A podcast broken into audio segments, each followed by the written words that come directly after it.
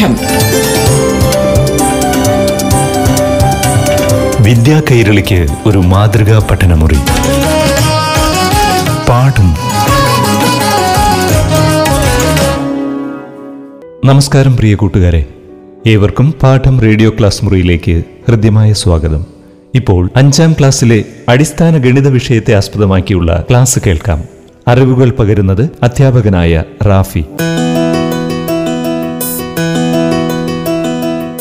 പാഠം radio class മുറിയുടെ പുതിയൊരു ഭാഗത്തിലേക്ക് എല്ലാ കൂട്ടുകാർക്കും സ്വാഗതം. കഴിഞ്ഞ ഭാഗങ്ങളിലൂടെ 5ാം ക്ലാസ് ഗണിതശാസ്ത്രത്തിലെ മൂന്നാമത്തെ അധ്യായമായ ഭാഗം വയ്ക്കൽ എന്നതിലെ വീതം വയ്ക്കാം എന്ന ഭാഗത്തിലൂടെയുള്ള കുറച്ചധികം ചോദ്യങ്ങളാണ് നാം പരിചയപ്പെട്ടത്.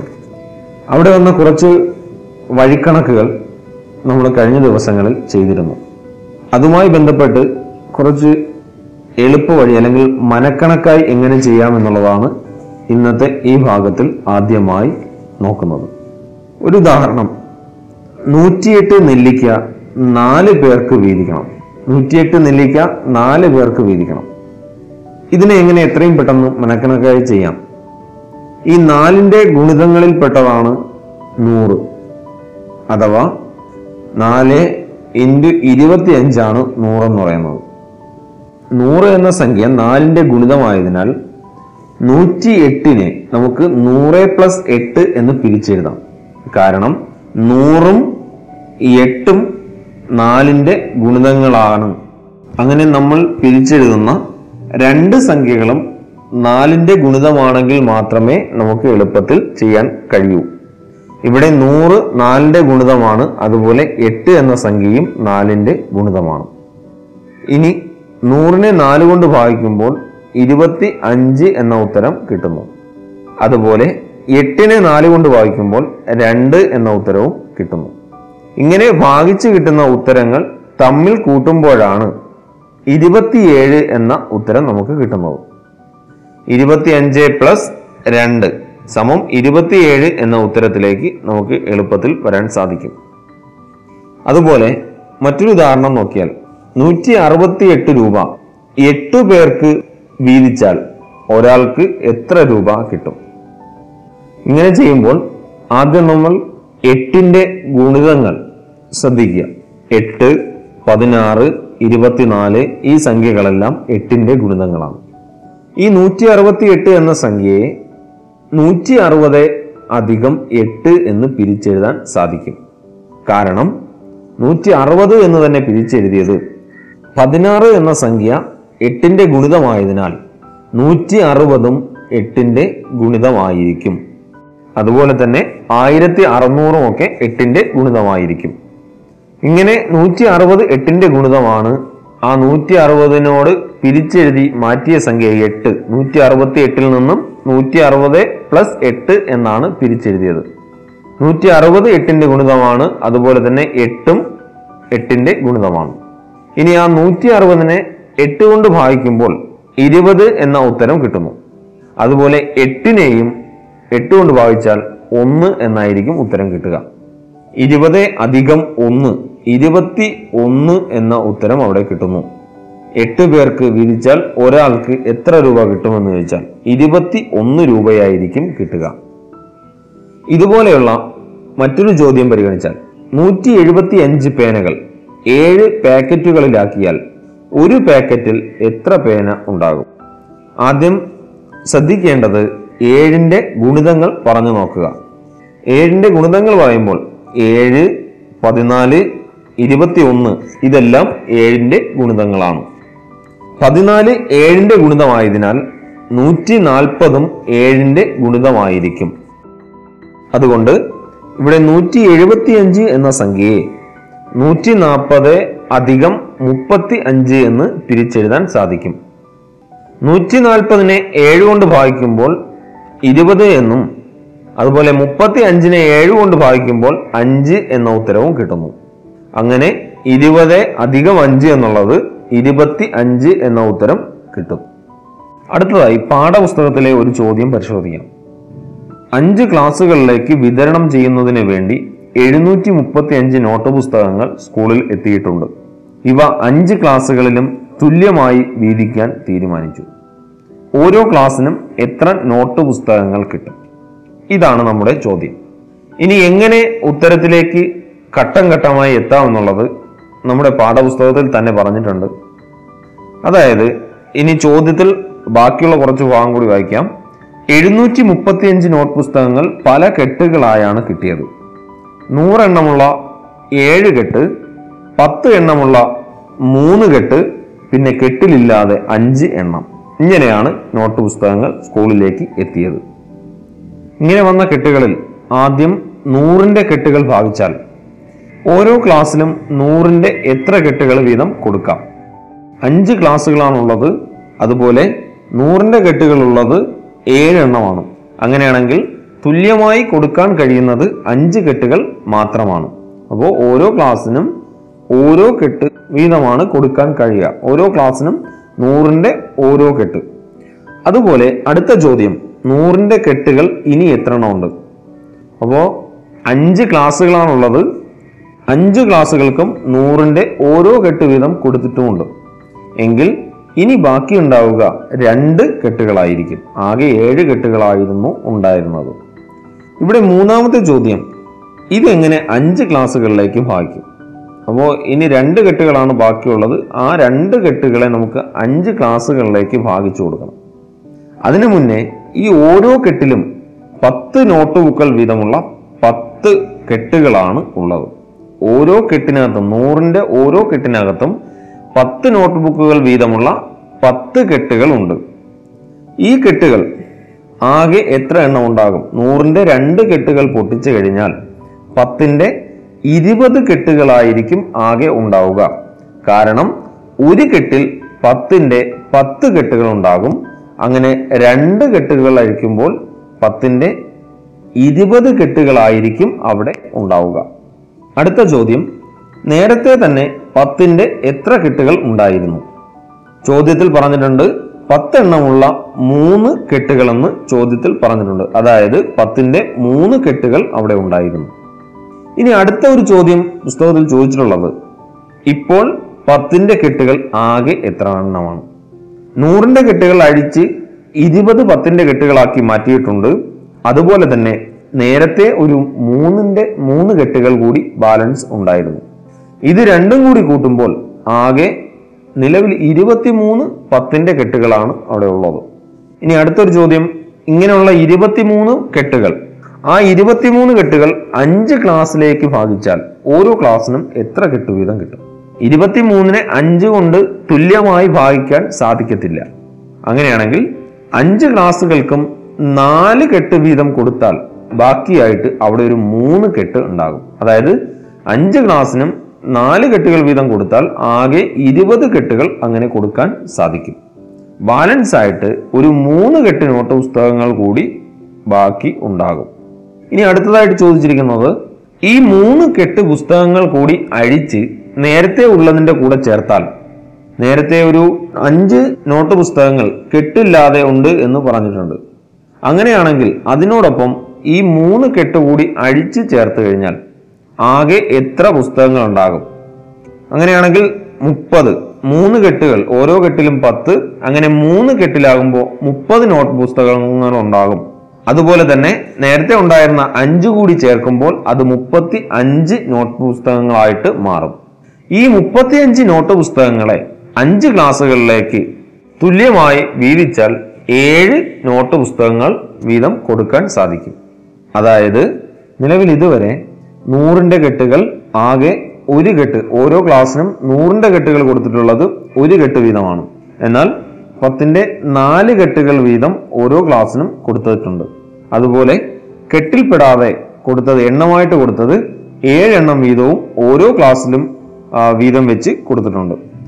ഇങ്ങനെ കൊടുത്ത ആകെ പുസ്തകങ്ങളുടെ എണ്ണം 1 × 100 പ്ലസ് 4 × 10 പ്ലസ് 7, അഥവാ 1 × 100 100 പ്ലസ് 4 × 10 40 പ്ലസ് 7, അതായത് 147 പുസ്തകങ്ങളാണ് ആകെ കൊടുത്തിട്ടുള്ളത്. തുടർന്നുള്ള അറിവുകൾ പാഠം റേഡിയോ ക്ലാസ് മുറിയുടെ അടുത്ത അധ്യായത്തിലൂടെ നമുക്ക് മനസ്സിലാക്കാം. നന്ദി, നമസ്കാരം. പാഠം വിദ്യാ കൈരളിക്ക് ഒരു മാതൃകാ പഠനമുറി. പാഠം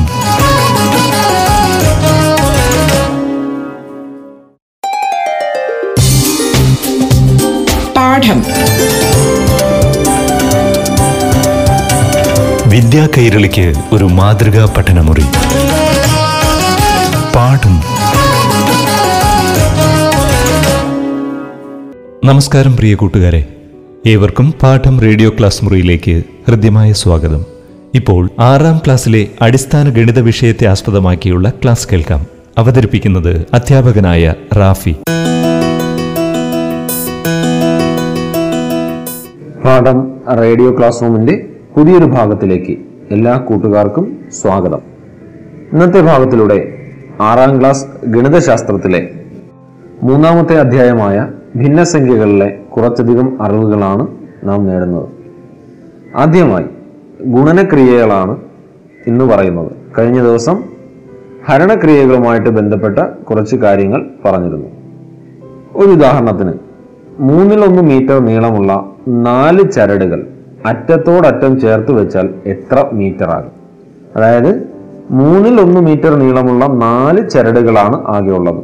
ആ ഓരോ ചരടിനെയും നീട്ടി അല്ലെങ്കിൽ ചേർത്ത് വെച്ച് കഴിഞ്ഞാൽ അത് ആകെ എത്ര മീറ്റർ ആകും എന്നതാണ് ചോദ്യം.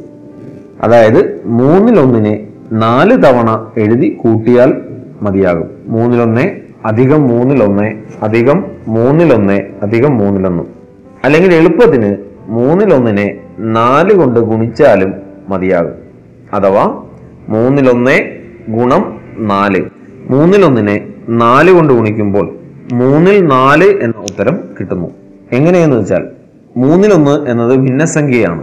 ആ ഭിന്നസംഖ്യയെ മറ്റൊരു പൂർണ്ണസംഖ്യ കൊണ്ട് ഗുണിക്കുമ്പോൾ അംശങ്ങൾ തമ്മിൽ ഗുണിച്ച്, അതായത് ആ പൂർണ്ണസംഖ്യയും ഭിന്നസംഖ്യയുടെ അംശവും തമ്മിൽ ഗുണിക്കുക. 4 × 1 4 × 1 4 എന്ന് തന്നെ കിട്ടും. അതുപോലെ ഛേദത്തിലേക്ക് വരുമ്പോൾ ഭിന്നസംഖ്യയുടെ ഛേദമായ 3 അവിടെ 4 എന്ന പൂർണ്ണസംഖ്യയുടെ ഛേദം 1 ആയിരിക്കും. ഏതൊരു പൂർണ്ണസംഖ്യയുടെയും ഛേദം 1 ആയിരിക്കും അതിനെ ഭിന്നസംഖ്യയായിട്ട് പരിഗണിക്കുമ്പോൾ. ഇവിടെ ആദ്യത്തെ ഭിന്നസംഖ്യയുടെ ഛേദം 3, രണ്ടാമത്തെ പൂർണ്ണസംഖ്യയെ ഛേദം 1 ആയിട്ട് പരിഗണിച്ചാൽ 3 × 1 3 തന്നെ ആയിരിക്കും. അങ്ങനെ 3 4 പ്രാവശ്യം കൂട്ടുന്നതിന് പകരം 3 × 4 ചെയ്യുമ്പോൾ അവിടെ 3 4 എന്ന് കിട്ടുന്നു. ഇനി ഈ 3 4 എന്ന ഭിന്നസംഖ്യ കഴിഞ്ഞ അധ്യായങ്ങളിലൂടെ നാം പറഞ്ഞു, അത് വിഷമ ഭിന്നത്തിന് ഉദാഹരണമാണ്. ഛേദം ചെറുതും അംശം വലുതുമായ ഭിന്നസംഖ്യാ രൂപങ്ങളാണ് വിഷമ ഭിന്നങ്ങൾ. അത്തരത്തിലുള്ള ഭിന്നസംഖ്യകളെ നമുക്ക് മിശ്ര ഭിന്നത്തിലേക്ക് മാറ്റാൻ സാധിക്കും. മിശ്രഭിന്നത്തിലേക്ക് മാറ്റുന്നത് അംശത്തെ ഛേദം കൊണ്ട് ഹരിക്കുക, അതായത് 4 നെ 3 കൊണ്ട് ഹരിക്കുക. ഇങ്ങനെ 4 നെ 3 കൊണ്ട് ഹരിക്കുമ്പോൾ ഹരണഫലത്തിൽ 1 ആയിരിക്കും കിട്ടുന്നത്. ശിഷ്ടം എന്ന് പറയുന്നതും 1 ആയിരിക്കും. അങ്ങനെയാണെങ്കിൽ 1 നും 3 എന്നായിരിക്കും മിശ്രഭിന്ന രൂപത്തിലേക്ക് എഴുതുന്നത്. ഹരണഫലത്തിൽ വരുന്ന 1 നെ പൂർണ്ണസംഖ്യയായിട്ടും വിഷമഭിന്നത്തിന്റെ ഛേദമായ 3 നെ മിശ്രഭിന്നത്തിന്റെയും ഛേദമായിട്ട് തന്നെ എഴുതും. ശിഷ്ടമായിട്ട് വരുന്ന 1 എന്നത് ആ ഭിന്നസംഖ്യയുടെ അംശമായിട്ടായിരിക്കും എഴുതുന്നത്. ഒരു മിശ്രഭിന്നം എന്ന് പറഞ്ഞാൽ ഒരു സാധാരണ ഭിന്നവും ഒരു പൂർണ്ണസംഖ്യയും ചേർന്നതാണ് മിശ്രഭിന്നം. അങ്ങനെയാണെങ്കിൽ 1 നും 3 എന്ന് കിട്ടുന്നു. ഇതേ പ്രകാരം 3 ൽ 2ന്റെ 10 മടങ്ങ് കണ്ടുപിടിക്കാൻ പറഞ്ഞാൽ 3 ൽ 2 × 10 ചെയ്താൽ മതിയാകും. 3 ൽ 2 × 10 എന്നുള്ളത് ആ 2 ഉം 10 തമ്മിൽ ഗുണിക്കുമ്പോൾ, അതായത് അംശങ്ങൾ തമ്മിൽ ഗുണിക്കുമ്പോൾ 2 × 10 20 ആണെന്നും ഛേദങ്ങൾ തമ്മിൽ ഗുണിക്കുമ്പോൾ 3 × 1 3 ആണെന്നും കിട്ടുന്നു. അഥവാ 3 ൽ 20 എന്ന ഒരു വിഷമ ഭിന്നമാണ് അവിടെ ഉത്തരമായിട്ട് കിട്ടുന്നത്. 3 ൽ 20 എന്ന വിഷമ ഭിന്നത്തിനെ 6 ഉം 3 ൽ 2 എന്ന് മിശ്രഭിന്ന രൂപത്തിലേക്ക് എഴുതാൻ സാധിക്കും. അതായത് 20 ഭാഗം 3 ചെയ്യുമ്പോൾ അവിടെ കിട്ടുന്ന ഹരണഫലം 6 ഉം ശിഷ്ടം 2 ആയിരിക്കും. അഥവാ 6 ഉം 3 ൽ 2 എന്ന് മിശ്രഭിന്ന രൂപത്തിൽ എഴുതാൻ സാധിക്കും. അടുത്ത ഒരു ഉദാഹരണം, ഒരു കുപ്പിയിൽ 4/3 ലിറ്റർ പാൽ ഇത്തരം 7 കുപ്പികളിൽ ആകെ എത്ര ലിറ്റർ പാലുണ്ട്?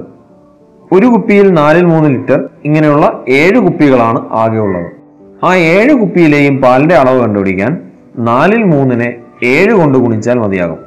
അഥവാ 4×3 × 7. ഇങ്ങനെ ഗുണിക്കുമ്പോൾ 4/21 എന്ന ഉത്തരമാണ് അവിടെ കിട്ടുന്നത്. ഈ 4/21-നെ 5-ഉം 4/1 എന്ന ഭിന്നസംഖ്യ രൂപത്തിലേക്ക് അല്ലെങ്കിൽ മിശ്ര ഭിന്ന രൂപത്തിലേക്ക് മാറ്റി എഴുതുവാൻ സാധിക്കും. അഥവാ 7 കുപ്പികളിൽ ആകെ 5 4/1 ലിറ്റർ പാൽ കൊള്ളും. അടുത്ത ഒരു ഉദാഹരണം. ഒരു ഇരുമ്പ് കട്ടയുടെ ഭാരം 4/1 കിലോഗ്രാമാണ്. ഇത്തരം 15 കട്ടകളുടെ ഭാരം എത്ര കിലോഗ്രാമായിരിക്കും? അതുപോലെ തന്നെ 16 കട്ടകളുടെ ഭാരവും എത്രയായിരിക്കും? ഇതിൽ പറഞ്ഞിട്ടുള്ളത് ഒരു ഇരുമ്പ് കട്ടയ്ക്ക് 4/1 കിലോഗ്രാം ഭാരമുണ്ട്. ഇത്തരം 15 കട്ടകളുടെ ഭാരം ആദ്യം കണ്ടുപിടിക്കണം. 15 കട്ടകളുടെ ഭാരം കണ്ടുപിടിക്കാൻ ഒരു കട്ടയുടെ ഭാരത്തിന് 15 കൊണ്ട് ഗുണിച്ചാൽ മതിയാകും. ഒരു കട്ടയുടെ ഭാരം 4/1 ആയതിനാൽ 4×1 × 15 അഥവാ 4×15 ആയിരിക്കും 15 കട്ടകളുടെ ആകെ ഭാരം. ഈ 4×15 എന്നതിനെ മിശ്രഭിന്ന രൂപത്തിലേക്ക് എഴുതുമ്പോൾ 3-ഉം 4×3 എന്നെഴുതാൻ സാധിക്കും. അതുപോലെ തന്നെ അതിൽ വരുന്ന അടുത്ത ചോദ്യം 16 കട്ടകളുടെ ഭാരം കാണുക. ഒരു കട്ടയുടെ ഭാരമായ 4×1-നെ 16 കൊണ്ട് ഗുണിക്കുമ്പോൾ 4×16 എന്ന് കിട്ടുന്നു. 4×16 എന്നുള്ളതിനെ എന്ന ഭിന്നസംഖ്യയിൽ അംശത്തെ ഛേദം കൊണ്ട് ഹരിക്കുമ്പോൾ 16/4 ഉത്തരം 4 എന്ന് കിട്ടുന്നു. അഥവാ 16 കട്ടകൾ ചേർന്ന് കഴിഞ്ഞാൽ 4 കിലോഗ്രാം ഭാരമുണ്ടാകും. അടുത്ത ഒരു ഉദാഹരണം പരിശോധിച്ചാൽ 2 മീറ്റർ നീളമുള്ള കുറേ കമ്പികൾ ഓരോന്നും 5 സമഭാഗങ്ങളായി മുറിച്ചു. അതിൽ 3 ചോദ്യങ്ങളാണ് ചോദിച്ചിട്ടുള്ളത്. ആദ്യത്തേത് ഓരോ കഷ്ണത്തിൻ്റെയും നീളം എത്ര മീറ്ററാണ്? രണ്ടാമത്തേത് ഇത്തരം 4 കഷ്ണങ്ങളുടെ ആകെ നീളം എത്ര മീറ്ററാണ്? മൂന്നാമത്തെ ചോദ്യം 10 കഷ്ണങ്ങളായാൽ എത്ര മീറ്റർ ആയിരിക്കും? ഇപ്പോൾ ചോദ്യത്തിലേക്ക് വന്നാൽ 2 മീറ്റർ നീളമുള്ള കുറേ കമ്പികളുണ്ട്. ആ ഓരോ കമ്പികളെയും 5 സമഭാഗങ്ങളാക്കി മുറിക്കുന്നു. ഇതിൽ ഓരോ കഷ്ണത്തിൻ്റെയും നീളം ആദ്യം കണ്ടുപിടിക്കുക.